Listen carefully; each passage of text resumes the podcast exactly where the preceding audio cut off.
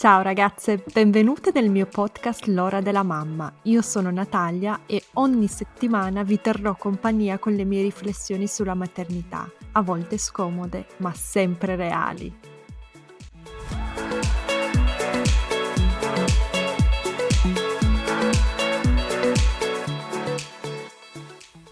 Ciao ragazzi, oggi con me ho Flavia Gasperetti, giornalista, traduttrice, dottoressa, no direi più, ha un dottorato in storia contemporanea ed è autrice di Madri e No, ragione e percorsi di non maternità, edizione Marsiglia. In questo libro Flavia parte da un punto di vista diverso dal solito. Non si chiede se si vogliano o no dei figli, ma consapevolezza di, già acquisita di non volerne, si chiede perché. Buongiorno Flavia. Buongiorno. Quindi tu in, nel tuo libro Madri e No ti chiedi perché una persona persona decide di non avere figli o perché decide di averne, giusto? Eh, beh, diciamo sì, questa è stata un po' la mia domanda di partenza, nella misura in cui viviamo, come dire, in una diciamo, atmosfera perenne che ormai concepisce la genitorialità ovviamente sempre di più come una questione di scelta. Ovviamente noi sappiamo che questa cosa è vera, è vera per molti di noi, non è vera per tutti noi, magari fosse una scelta sempre comunque per tutti, però è che comunque su questa scelta è attaccato un valore, ci sono tutta una serie di discorsi culturali molto pressanti che tutti in qualche modo crista- si cristallizzano intorno a questa scelta. E insomma, non so, non so se la percezione che hai anche tu, mhmm, generalmente decidere di essere genitore, di voler diventare genitore, non è una scelta che sottende un perché. Verissimo. Non so quante volte a te sia capitato di dire ma voglio un figlio, perché? Nessuno lo chiede. Eh. Innanzitutto che tu sia, che tu abbia 25 anni, sia una studentessa o che tu abbia 40 anni, una famiglia e già tre figli, nessuno ti chiede perché vuoi il quarto? Perché vuoi il primo? Perché vuoi il secondo? Non te lo chiedono, è come se fosse ah, finalmente, finalmente. Certo. E, infa- e, quando parli di scelta, tra l'altro, non saprei, credo che abbiamo questa in- sensazione di avere la scelta perché chiaramente usiamo i contraccettivi per decenni della nostra vita, perché tantissime donne, tra l'altro nel libro dici, parli del 45% in Italia, decidono di non avere figli, quindi non è più tabù vero e proprio, eppure la scelta di non avere figli o la, la scelta di farli non è una scelta, abbiamo una pressione culturale talmente forte che spesso non si tratta di scelta, non credi? Sì, e, infatti scusami se faccio una precisazione a proposito di questo famoso 45%, che è il 45% di donne che non hanno figli. All'interno di questo mm-hmm. 45% c'è, c'è un po' tutto, c'è chi non vuole avere figli, che comunque in Italia al momento resta ancora tutto sommato una minoranza, cioè le persone che hanno risposto fare figli non rientra nel mio progetto di vita. E la situazione più diffusa è una, una situazione molto più variegata di persone che ancora non hanno i figli che vorrebbero avere. Questo, è interessante integrare questi dati con altri dati, per esempio, che mettono in relazione il numero di figli avuti uh-huh. con il numero di figli desiderati, perché anche lì tendenzialmente anche chi ha figli spesso tende a rispondere due, facciamo, mm, sì, mi pare che quella sì. sia più o meno la media dei figli desiderati e poi non ne ha due, ne ha uno o come nelle statistiche bellissimo viene fuori uno e mezzo, ne ha uno e mezzo. E sì. la questione della scelta è una questione che uh, vediamo strumentalizzata molto nel, in tutto il discorso pubblico ris- rispetto a chi non ne vuole, però è ovvio che nasconde tante cose perché in questo 45% di donne che non hanno figli, di quante possiamo parlare in termini di scelta vera e propria, se le nostre condizioni economiche non ce lo permettono, se ce lo permettono solo in un momento in cui è troppo tardi per avere o un figlio o il numero di figli che avremmo voluto, quindi insomma eh, scelta per modo di dire. Poi ovviamente io parlo da persona che ha sempre saputo di non volerli e poi questo il non averlo sempre saputo è cresciuto con me non è che è sempre stata esattamente la stessa risposta, però indubbiamente sono, ecco, eccomi, sono Flavia, sono una persona a cui è stato chiesto tante e tante volte perché Io ho una figlia e nessuno mi ha mai chiesto perché. Non ti chiedono perché non No. il secondo? Ah, perché nel secondo sì, infatti mi piace un sacco questo discorso perché poi parto con uh, la mia narrazione, dico uno perché non, non- se mio marito, anzi la mia risposta in questo momento, sai qual è Flavio? Non so se magari sei curiosa, dico Sì, sì. farei un secondo figlio se mio marito decidesse di prendere sei mesi di paternità. Quindi io prendo sei mesi, poi torno al lavoro, lui prende altri sei mesi e poi uh, il secondo bambino ipotetico uh, andrebbe al nido. Certo. E la gente mi guarda tipo, Certo. eh, noi viviamo in Austria, quindi questo è possibile, anzi la paternità insomma è anche ben pagata, ci sono tutte le, ci sono tutte le opportunità e le possibilità del mondo, eppure gli uomini austriaci sono il 4,5% prende questa benedetta paternità e dato ancora più curioso è che lo prendono d'estate insieme alle mogli, non ti rendi conto? Eh già, e quindi sì, questa è la mia risposta. Quindi è una questione non economica, almeno non nel mio caso, ma è una questione di parità di genere, perché io so che avere un secondo figlio, l'ho già provato sulla mia pelle la prima volta, significherebbe che devo restare indietro da un punto di vista di studio, carriera, stipendio. Sì, questa è la verità. Non lo voglio fare. Cioè, per me eh, il prezzo è troppo alto in questo Eh, momento. secondo me questa è una cosa interessantissima che oltretutto è particolarmente stridente in un paese come l'Italia, appunto, perché noi qui il congedo di paternità ce lo sogniamo, sei mesi sono in qualche maniera Uh, sempre a proposito di questo, famoso 45% di donne che non hanno figli, se tu poi vai a vedere dov'è che si concentrano proprio a livello territoriale, Save the Children uh, che fa questi, fa questi reportage ogni tot anni su, sulle condizioni della maternità, lo fa in tutto il mondo, ma insomma c'è anche proprio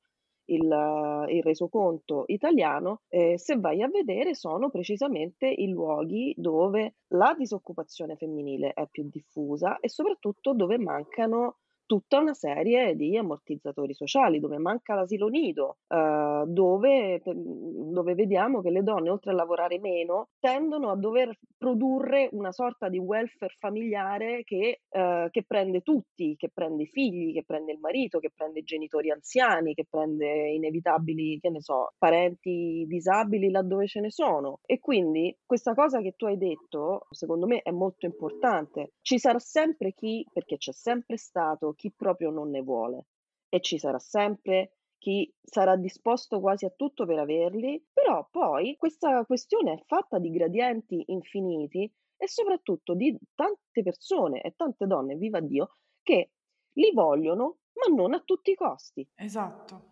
Esatto, proprio così, l'hai detto benissimo. Ma tu quando hai deciso che non sarai madre, cioè una cosa che ti porti avanti da quando sei bambina, è stata una decisione combattuta o spontanea? Adesso immagino spontanea da quello che mi hai detto, però come, come sei arrivata a questa risposta? Allora, e come ti dicevo prima, sì, c'è sempre stata questa risposta, ma è cresciuta con me. Non è sempre stata uguale. Era così da bambina rispetto a quelli che potevano essere, che ne so, le mie eroine di quando ero bambina. Cosa, face- cosa facevano le donne e le bambine nei romanzi che mi piacevano di più? Eh, come mi fantastic- come cosa fantasticavo di me da grande e tutte queste cose mi, mi rendo conto che proprio l'idea della maternità era completamente assente. Non so, non ti so dire se già quando ero piccola io vedevo queste due figure come particolarmente contrapposte, cioè la donna che non ha figli, che è quella che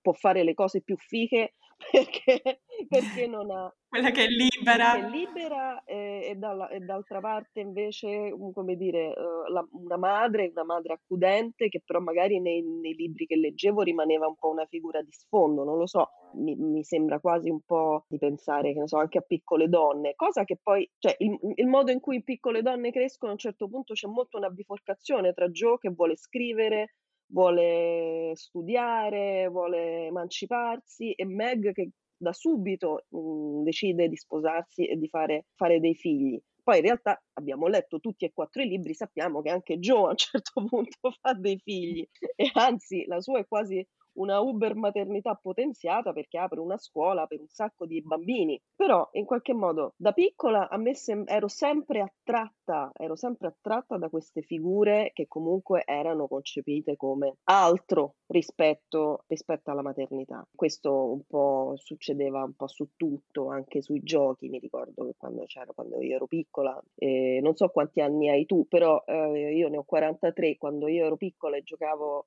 con le mie amiche, eh, che ne so, a scuola c'era sempre qualcuna che diceva giochiamo a mamma e figlia e io no! no, invece io di anni ne ho 32, ho avuto anche una sorellina più piccola, mia sorella ha 7 anni meno di me, quindi ho fatto già la mammina da piccola, no? Mm, Quell'esperienza mm, mm. lì in cui uh, tua mamma, tu sei già a scuola, quindi sei già una bambina grande, tua mamma porta a casa una neonata e fai la mammina insieme a lei. Cioè, anche mio papà in realtà erano tutti e tre certo. eh, dedicati a mia sorella. Poi durante l'adolescenza, eh, io ho avuto mia figlia a 27 anni, sono rimasta incinta, poi ho partorito a 28 anni, quindi abbastanza presto, non ho avuto tutti questi anni per pensarci. È stata più, come dici tu, sai, mi, mi ci rivedo quando uno decide di non averne di figli, adesso eh, evitiamo di parlare dei casi in cui uno non può, ok?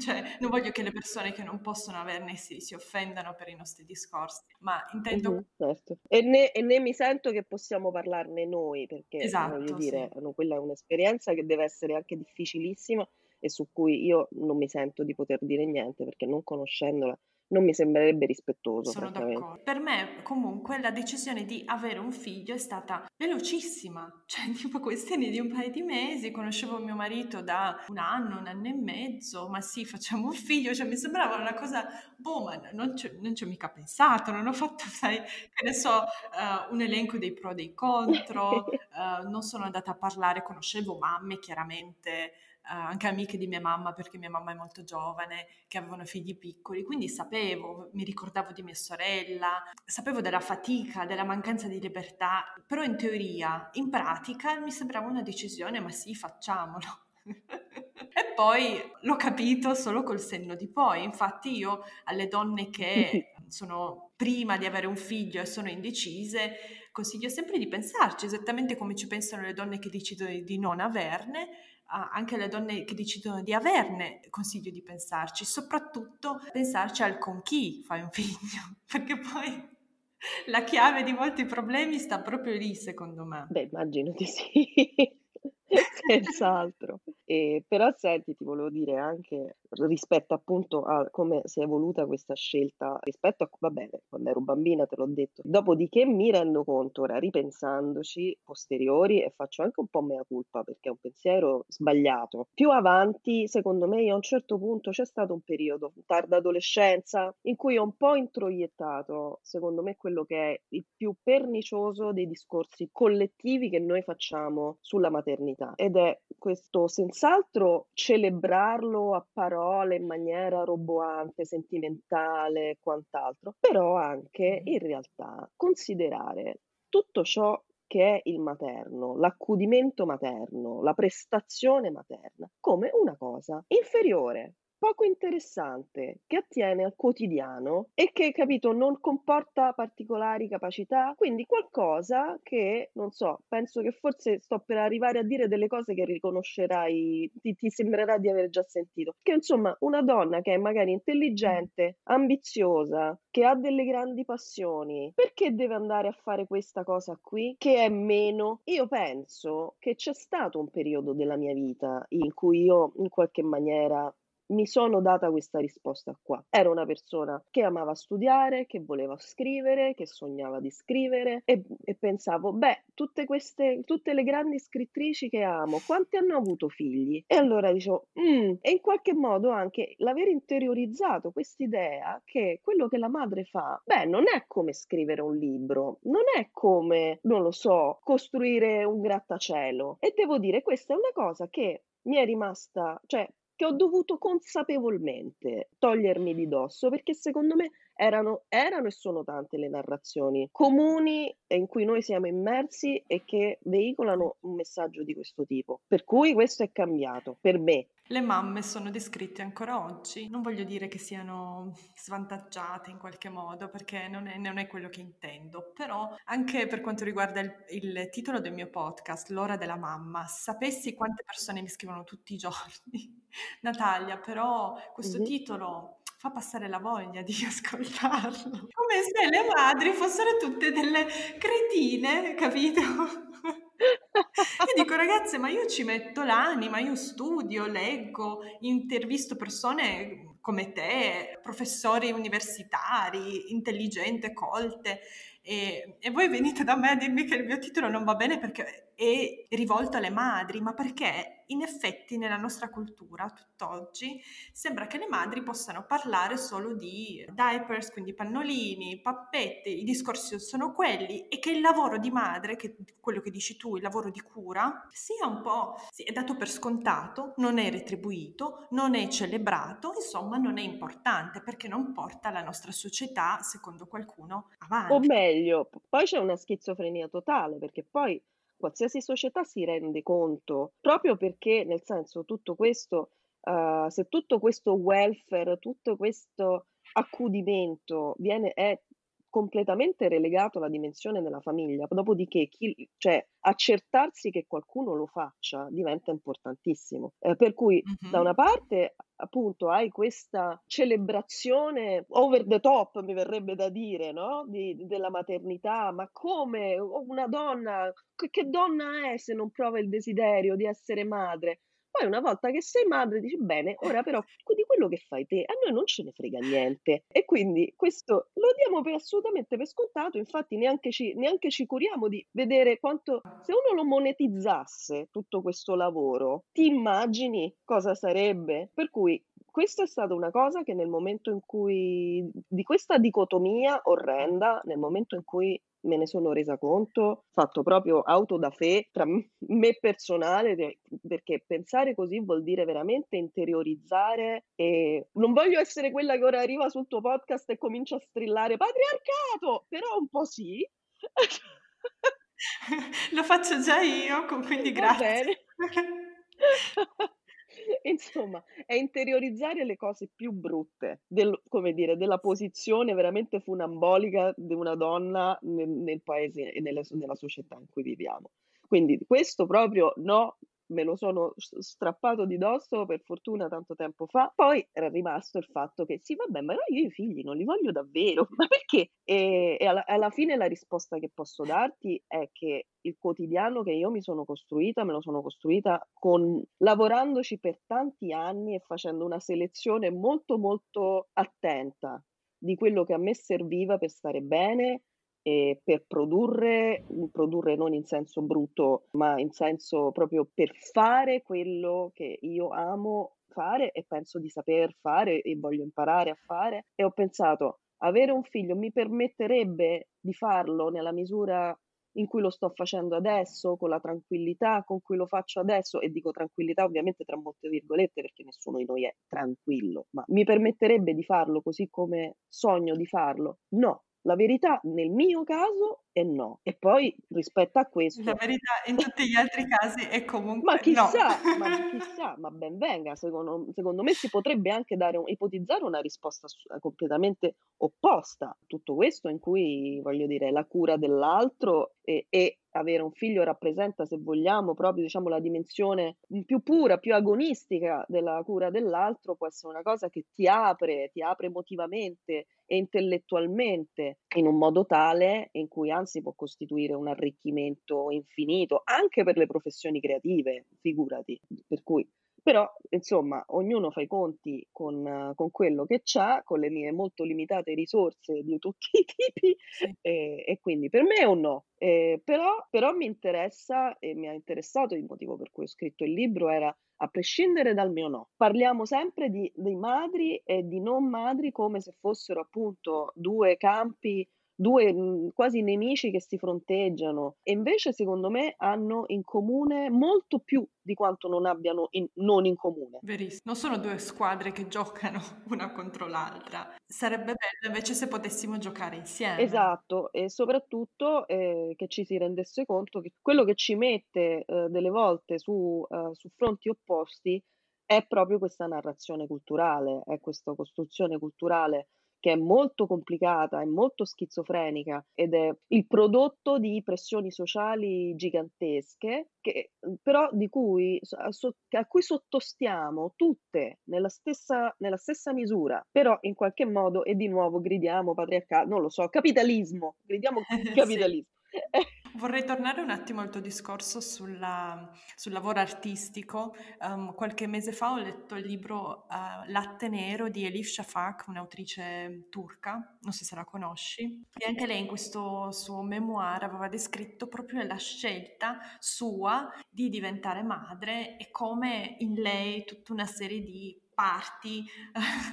um, avessero combattuto per tanti anni prima di prendere questa scelta. Poi lei ha avuto due bambini in pochissimo tempo ed è um, ancora, tuttora, una, un'autrice acclamata, una scrittrice di successo. E lei, il suo percorso proprio descrive una storia, insomma, positiva, perché lei ha avuto questi dubbi, ha fatto un figlio, era contenta della sua scelta, ha capito che poteva andare avanti con la sua arte anche eh, in presenza di due bambini, insomma, applausi, benissimo, fantastico. Il problema è che di questa, anche, di questa narrazione che sento sempre più spesso, la maternità ti apre le ali, ti fa crescere uh, la produttività, ti rende più creativa perché di fatto hai meno tempo e il tempo che hai lo usi meglio. Tutto vero, anche nel mio caso è così, però non è così per tutte. Io che sono a contatto con tantissime donne ogni giorno, madri, mi rendo conto che anche questa narrazione può essere un po'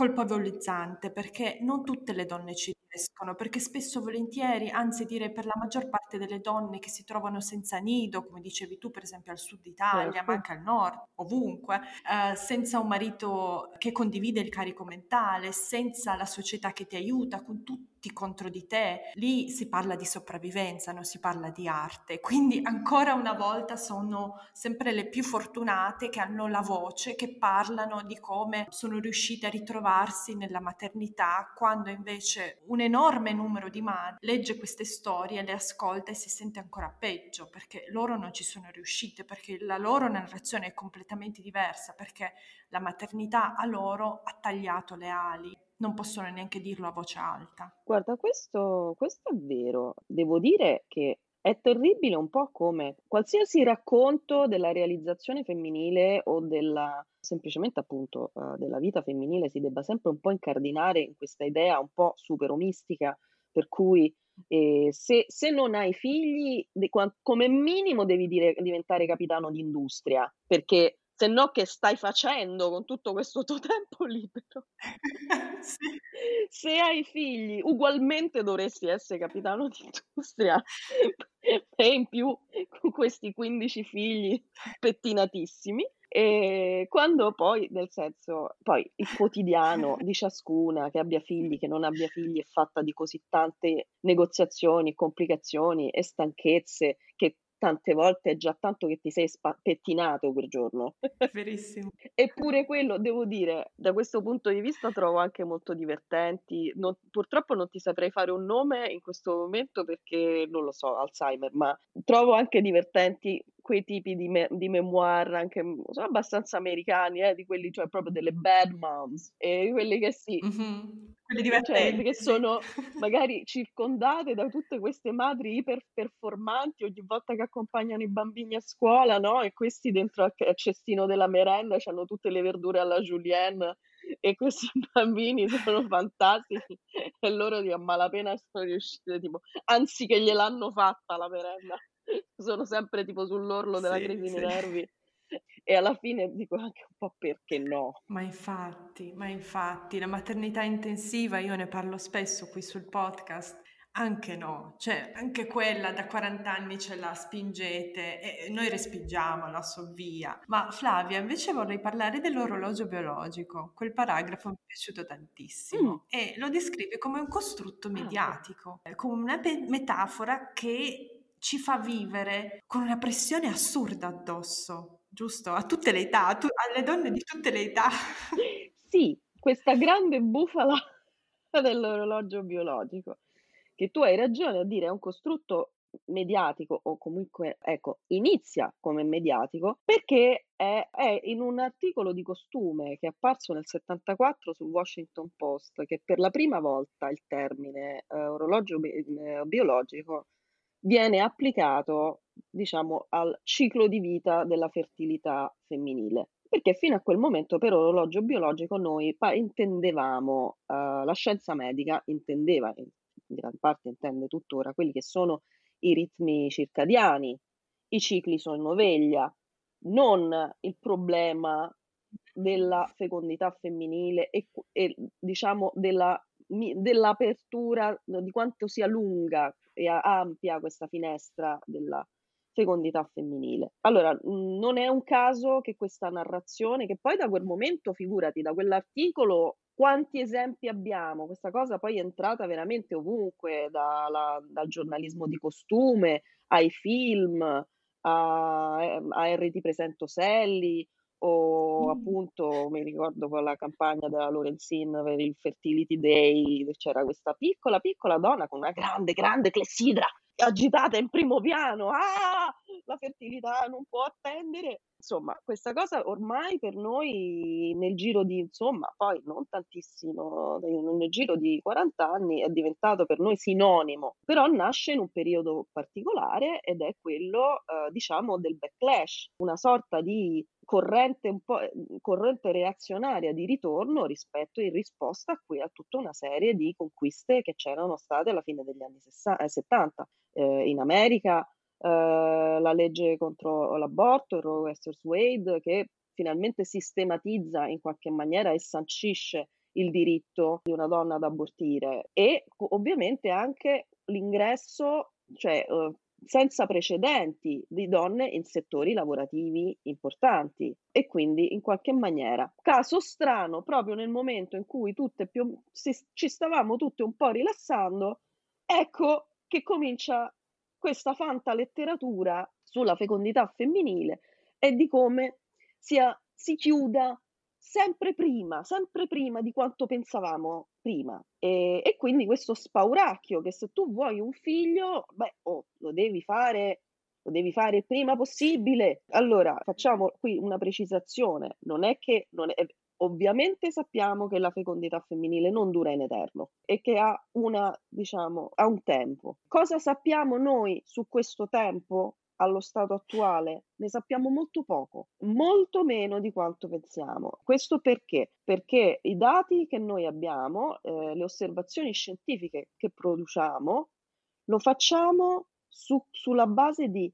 persone che vengono in contatto con la scienza medica perché non riescono a concepire. E quindi la qualità dei nostri dati ha già subito una grandissima selezione a monte e co- quello che noi possiamo apprendere su persone che hanno problemi a concepire non ci dice poi moltissimo sulla popolazione in generale. E quindi è, un, è una situazione complessa di cui noi sappiamo che poi a un certo punto questo diventa un problema e torno di nuovo al, ai dati dell'Istat. Sembrerebbe che molte delle persone che non hanno figli, che c'è una percentuale, una sottopercentuale considerevole di questo famoso 45% di cui parlavamo prima, che non è riuscita ad avere in tempo i figli che avrebbe voluto. Quindi abbiamo uh, in Italia una popolazione più vecchia in cui natalità e maternità avvengono più tardi. Questo shift ha ovviamente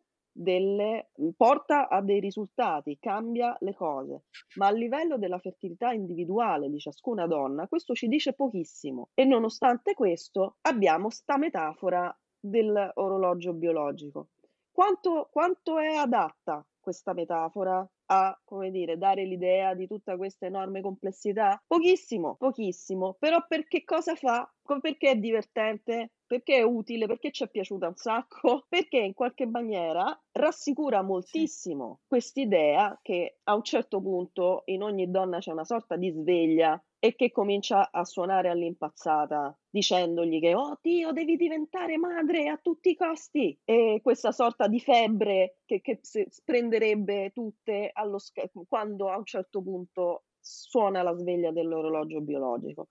Perché secondo me eh, non so, dimmi, dimmi anche tu, se anche tu hai questa percezione, se c'è una cosa che socialmente ci terrorizza è proprio l'idea che le donne possano scegliere, perché se possono scegliere potrebbero scegliere anche di no. E se scelgono di no, ci estinguiamo. Almeno questo a me mi sembra, come dire, sì. quello che sta dietro tanti isterismi. Esattamente. Sono d'accordissimo e tra l'altro parli anche della, uh, delle mancanze nelle ricerche sulla fertilità degli uomini. Ah sì, quello non gliene importa niente a nessuno.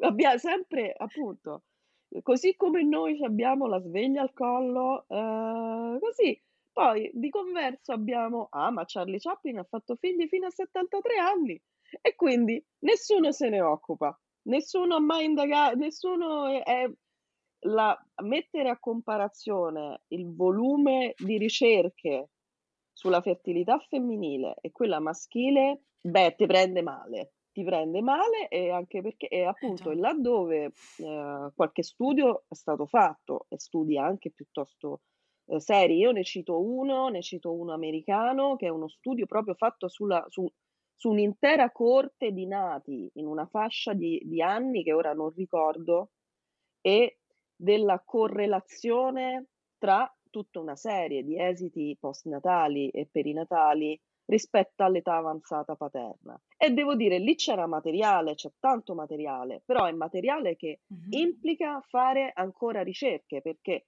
non ci, non ci stancheremo mai di ripeterlo, correlazione non vuol dire causalità e quindi osservare che due cose si danno o emergono con facilità sì. eh, in concomitanza non vuol dire dire che l'una è la causa dell'altra, però laddove c'è una forte correlazione questo dovrebbe spingerti a fare più ricerca, a vedere perché, ma non si fa, si fa molto molto poco. Oltretutto, diciamo, il discorso è stato anche ampiamente un pochino dirottato dal, dal grande mercato adesso della, diciamo, della riproduzione assistita che comunque incoraggia, incoraggia un po' tutti, eh, le donne ovviamente da, da, da, prima e con più insistenza, però ora effettivamente anche gli uomini a congelare rispettivamente eh, i propri ovuli o il proprio sperma, così per tutelarsi da eventuali difficoltà future è una, è una cosa in crescita, è una cosa che,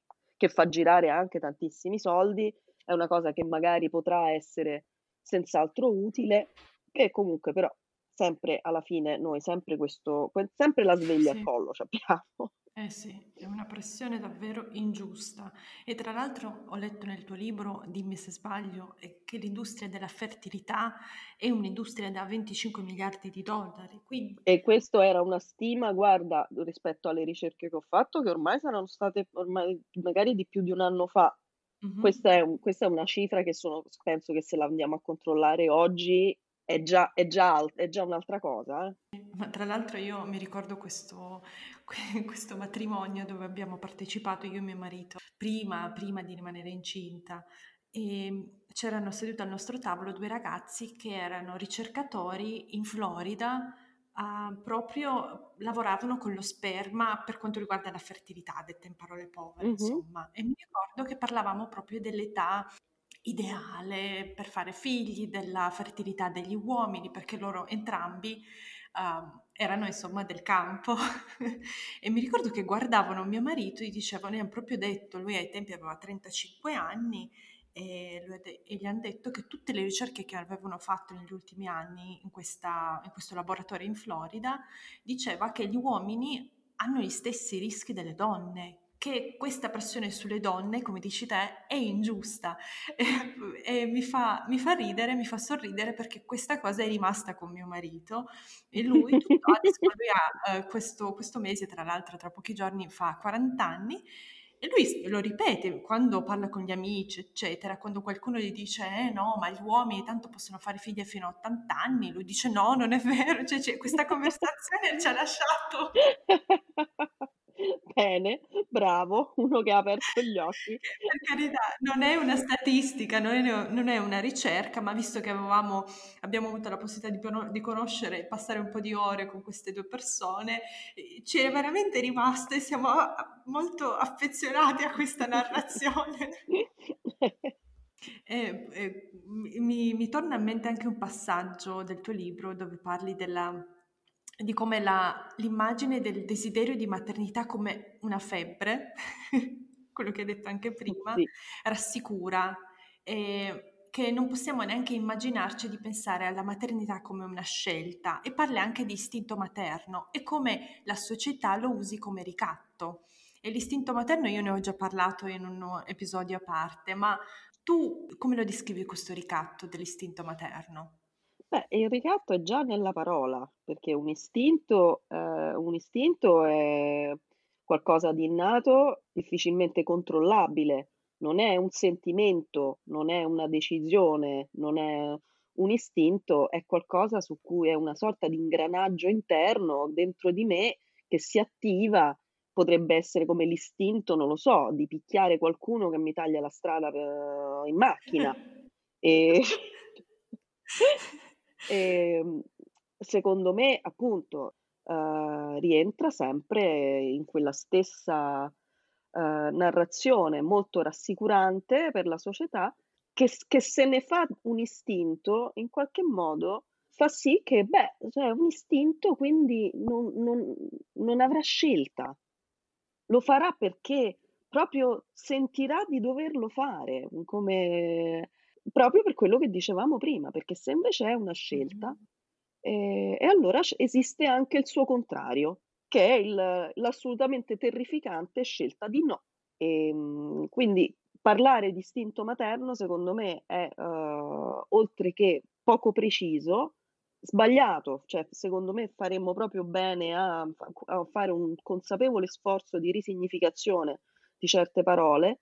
Io la vedo come Simone de Beauvoir che lei effettivamente, non so se è un non credo che sia un un vezzo della traduzione italiana, perché è una cosa che ho confrontato anche su altre versioni, lei non parla di senti di istinto materno, lei parla di sentimento materno, che mi pare una cosa molto più anche proprio rispettosa di quello che è tutto il processo anche proprio del bonding di, uhm, una madre per per suo figlio o anche in generale del, uhm, bonding nei confronti di un bambino uhm, che è nelle sue cure. Sì, il sentimento poi lo possiamo usare anche per il paterno e inoltre il sentimento ha in sé proprio la sua imperfezione, perché un sentimento umano è un sentimento, può essere forte, può essere meno forte, può avere dei periodi di picco, può avere dei periodi di stagnazione, insomma, ed è un sentimento che si accresce e a me piace questa costruzione mi piace questo modo di dire perché appunto non dà per scontato che appena diventi madre, eccolo l'istinto materno e sei sei al settimo cielo, felicità, farfalle, no, c'è un sentimento e come sentimento per il tuo compagno, per, per qualunque altra persona nella tua vita, è un sentimento che ha alti e bassi, punto. Certo, e che è una pratica, eh, la cosa appunto, la cosa dell'istinto è anche perché poi il passo è davvero breve, dire beh se allora se tu non hai quest'istinto sei come dire biologicamente un po' fallato. Che si dice spesso alle donne, tanto c'è qualcosa che non va. Certo, ma vabbè, ma sicuramente. E poi, ma tanto hanno sempre una soluzione costosa per curarci. e invece gli studi sulla felicità, hai letto anche quello, ho visto un capitolo, un paragrafo bellissimo sulla tua descrizione degli studi sulla felicità dei genitori versus i non genitori. Quindi è vero che i genitori sono più felici? O, oppure è vero che chi decide di non avere fi- figli è più felice? Cosa hai scoperto? Eh, bah, che ho scoperto? Ho scoperto che, uh, beh, innanzitutto bisogna vedere che indicatori prendiamo per uh, misurare la felicità la felicità percepita, cioè io ti chiamo al telefono e dico, sono così, fa- sto facendo un sondaggio, lei è felice? E, e tu, Natalia, mi rispondi sì, no, ma poi quando mi rispondi sì, accanto a te chi c'è? C'è, c'è, c'è, tuo marito che ascolta mentre mi dici sì, sì, sono tanto felice. O mia figlia. esatto. per cui eh, ci sono questo tipo di indagini appunto sulla, soddisf- sulla soddisfazione percepita e anche lì ci sono tanti tanti modi di problematizzare la raccolta dei dati, il modo di, cui, il modo di leggere i dati. E, dopodiché invece ci sono ricerche che prendono in considerazione altri tipi di indicatori, dando per scontato che ci sia di nuovo una correlazione tra la mia soddisfazione personale e il fatto e la mia salute fisica, quanto, quanto stress ho, che tipo di malattie ho, com'è la qualità del mio sonno, qual, Uh, quanti soldi guadagno, insomma tutta una serie di indicatori che possono messi insieme darmi l'idea se questa è una persona contenta o no. Allora, qui eh, ci sono, diciamo, un po' delle ambiguità, perché chiaramente uh, le indagini sulla soddisfazione percepita, ogni, faccio una parentesi, ogni indagine contiene sempre un po' il rischio di orientare i risultati in, nella direzione della narrazione culturale più socialmente accettata. Scusa se sto usando questi termini così un po' sociologisti, però un po' è vero, proprio nelle, nel tipo di domande che poni, uh, nella disattenzione che puoi avere rispetto a uh, varianti che possono andare a modificare i risultati in una, certa, in una certa maniera. C'è sempre il rischio che tu hai in testa una risposta e in qualche maniera quello è il risultato che ottieni. Sì, il. Per, esatto, il bias, non mi veniva la parola, ma era proprio quella. E quindi al netto di tutti questi bias che ci sono sempre, le questioni sulla felicità sono molto divertenti perché proprio facendo così un'analisi veramente compendiaria di tutti questi risultati e dei, delle, dei dati raccolti nei, metodi, nei modi più vari, la questione della felicità dei genitori sembrerebbe essere una felicità soprattutto, diciamo, iniziale e poi alla fine. I neogenitori tendono a dichiararsi e probabilmente ad essere molto felici. Così come... Dipende anche dai figli, aggiungerei, perché se poi ti lascia... Beh, certo. Come a me, una che urla il primo anno, io sono molto più contenta adesso che a quattro anni, che quattro anni fa, devo dire. Certo. Come, come diciamo, questa curva della felicità si, ria- si rialza abbastanza nel momento in cui i figli sono già grandi, quindi in qualche modo sei genitore per sempre, però in qualche maniera possiamo, se, fin tanto che i figli non vivono più con te e il tuo quotidiano non è, non è più legato così strettamente alla loro cura, diciamo, possiamo dire che è una felicità un po' a posteriori, un po' nel ricordo. Diciamo. Negli anni centrali della genitorialità, questa felicità percepita cala moltissimo. E lì poi abbiamo anche diverse, diverse varianti. Cala moltissimo per le persone il cui reddito è basso, cala in proporzione al numero di figli si inabissa quando questi figli diventano adolescenti mm-hmm. e c'era una cosa che io poi, vabbè, mi fece molto ridere, la trovai, ma non, non l'ho messa nel libro perché ho detto, vabbè, qui sembra è proprio, cioè, oltretutto questo si, finisce per far piangere qualcuno. Dice, c'era proprio, se, se, se, avevi una figlia femmina in casa di tipo 13 anni, c'era un picco Oddio, di aiuto! Sulla tua esperienza è così, cioè tu quando avevi 13 anni, so. secondo te appunto, non, non, l'ho messa nel libro, okay. pareva brutto. Devo dire, non fatico tanto a pensare di essere potuto, sì, forse sono quel picco di aver portato giù la felicità percepita dei miei genitori a livelli abissali, è possibile. Allora, di contro, se, se prendiamo appunto questi indicatori rispetto alla qualità della vita, vediamo che quella che è la vulgata che fa per esempio delle persone senza figli più tristi perché più isolate, eh, più amareggiate, tutto quanto, anche lì non sembra assolutamente essere vero. Lo è in misura più significativa ovviamente per le persone che volevano avere figli e non li hanno potuti avere e quindi convivono con quello che è a tutti gli effetti un lutto. Però, per quanto, però in generale rispetto a la felicità o la soddisfazione personale espressa in termini di uh, minore morbilità, uh, minore stress. Una cosa importante, per esempio, l'ampiezza delle reti sociali, che è una cosa che vediamo essere molto importante, che chi è senza figli tendenzialmente eh, faccio, faccio, una piccola uh, parentesi solo per dire che, gli, che mm-hmm. gli, studi che io ho trovato a, a, questo riguardo sono soprattutto angloamericani e quindi bisogna sempre fare un momento un distinguo perché non lo sappiamo, magari in Italia non è vero, le cose non stanno esattamente così, eh, ma non ci sono eh, attualmente, eh, quindi non, non, li ho potuti usare. Diciamo, la, una cosa che sembrerebbe distinguere molto chi non ha figli rispetto a chi ne ha è l'ampiezza e uh, diciamo la qualità di scelta delle proprie reti sociali. E questo ha un grande, ha un grande effetto su, proprio sul benessere. Le persone, con, le persone con figli in questi campioni che vengono presi tendono ad avere reti sociali più piccole e meno consapevolmente scelte. E immagino perché appunto poi la cura dei figli assorbe un grandissimo tempo, eh, per cui uno con molta più facilità tende a rimanere eh, dentro a una rete sociale che magari coinvolge i parenti, laddove dove, dove ci sono, oppure altri genitori, sì, oltre a quello penso anche ai proprio ai gusti dei bambini, Certo. no, quindi finché parliamo di neonati è un conto, ma quando è già un bambino che capisce e che si fa "valere", tra virgolette, giustamente nel Certo. senso, lui ti dice: "Io non voglio uscire con i tuoi amici senza figli, io" la mia figlia per esempio la la adesso beh quest'anno è un'eccezione, però quando abbiamo organizziamo qualcosa, lei la la prima domanda che ci fa è: "Ci sono altri bambini?" Cioè i vostri amici Certo. hanno dei bambini, giustamente lei vuole essere intrattenuta e anche noi cerchiamo, proprio per questioni anche un po' egoistiche, ma un po' anche altruiste, di dire ok, vogliamo che anche lei passi una bella domenica, d'altra parte anche noi se lei passa una bella domenica e è trattenuta con gli altri bambini, possiamo parlare con gli adulti, quindi è un quid pro quo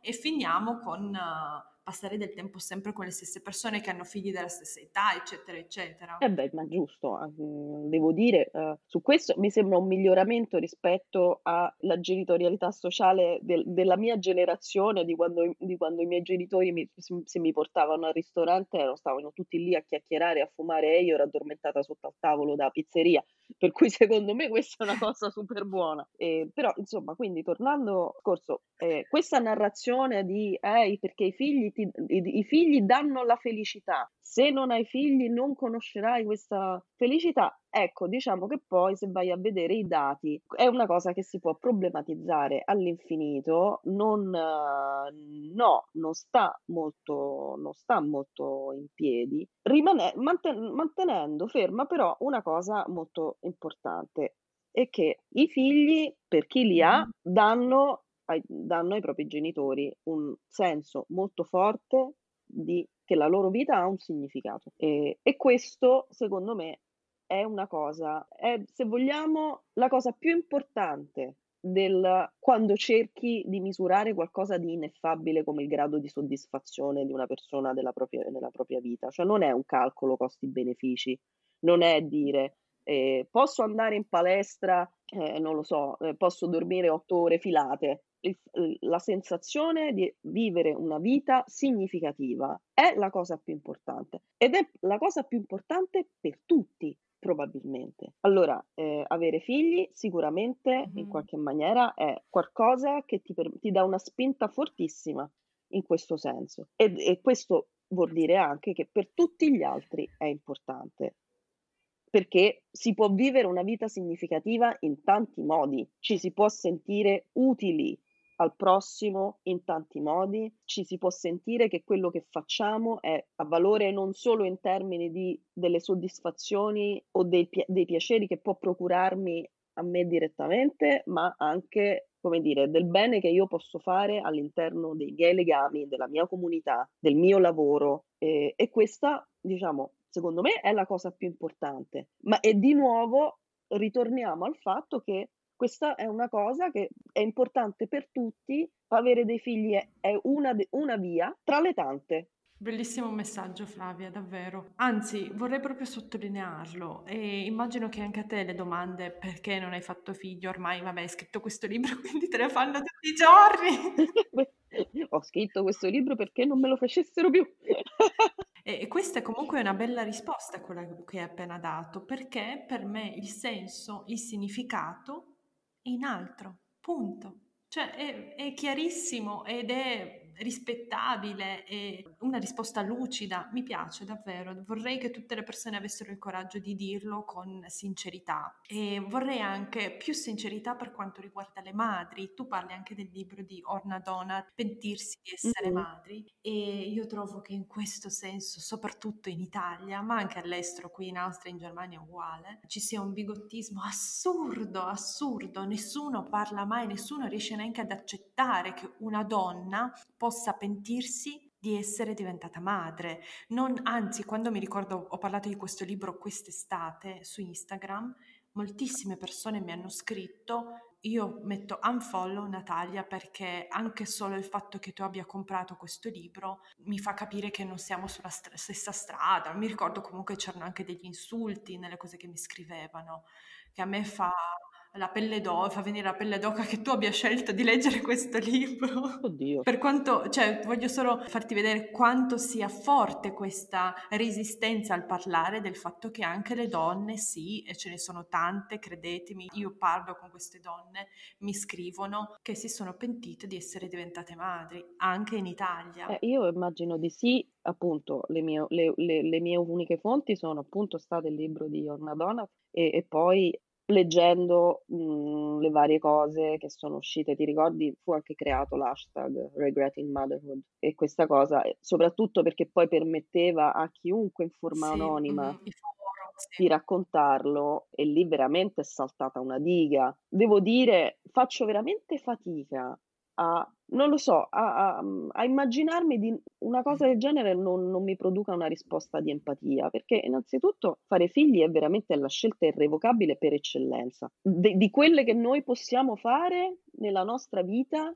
è forse ormai rimasta l'unica e quindi, nel senso, proprio perché fino al momento della genitorialità noi a noi capita quasi mai o raramente di misurarci con, l'ir- con l'irrevocabilità, non siamo neanche particolarmente preparati a gestire la dimensione mentale di questa cosa che ho fatto non può essere disfatta. Verissimo. Questa cosa che ho fatto è una persona. Quello che può essere tutto quel marasma di, di, di, difficoltà, di sentimento, di ambivalenza, cioè che veramente deve essere una cosa terribile, terribile da provare e come si faccia a non capirlo. Però appunto, secondo me se noi fossimo, se noi potessimo viaggiare nel tempo a qualche decennio fa, a qualche secolo fa, ci sembrerebbe tutto più normale. Voglio dire, um, Veniamo appunto da decenni, decenni di martellante propaganda, appunto, che posso avere figli come la cosa più bella del mondo e siamo tutti cresciuti,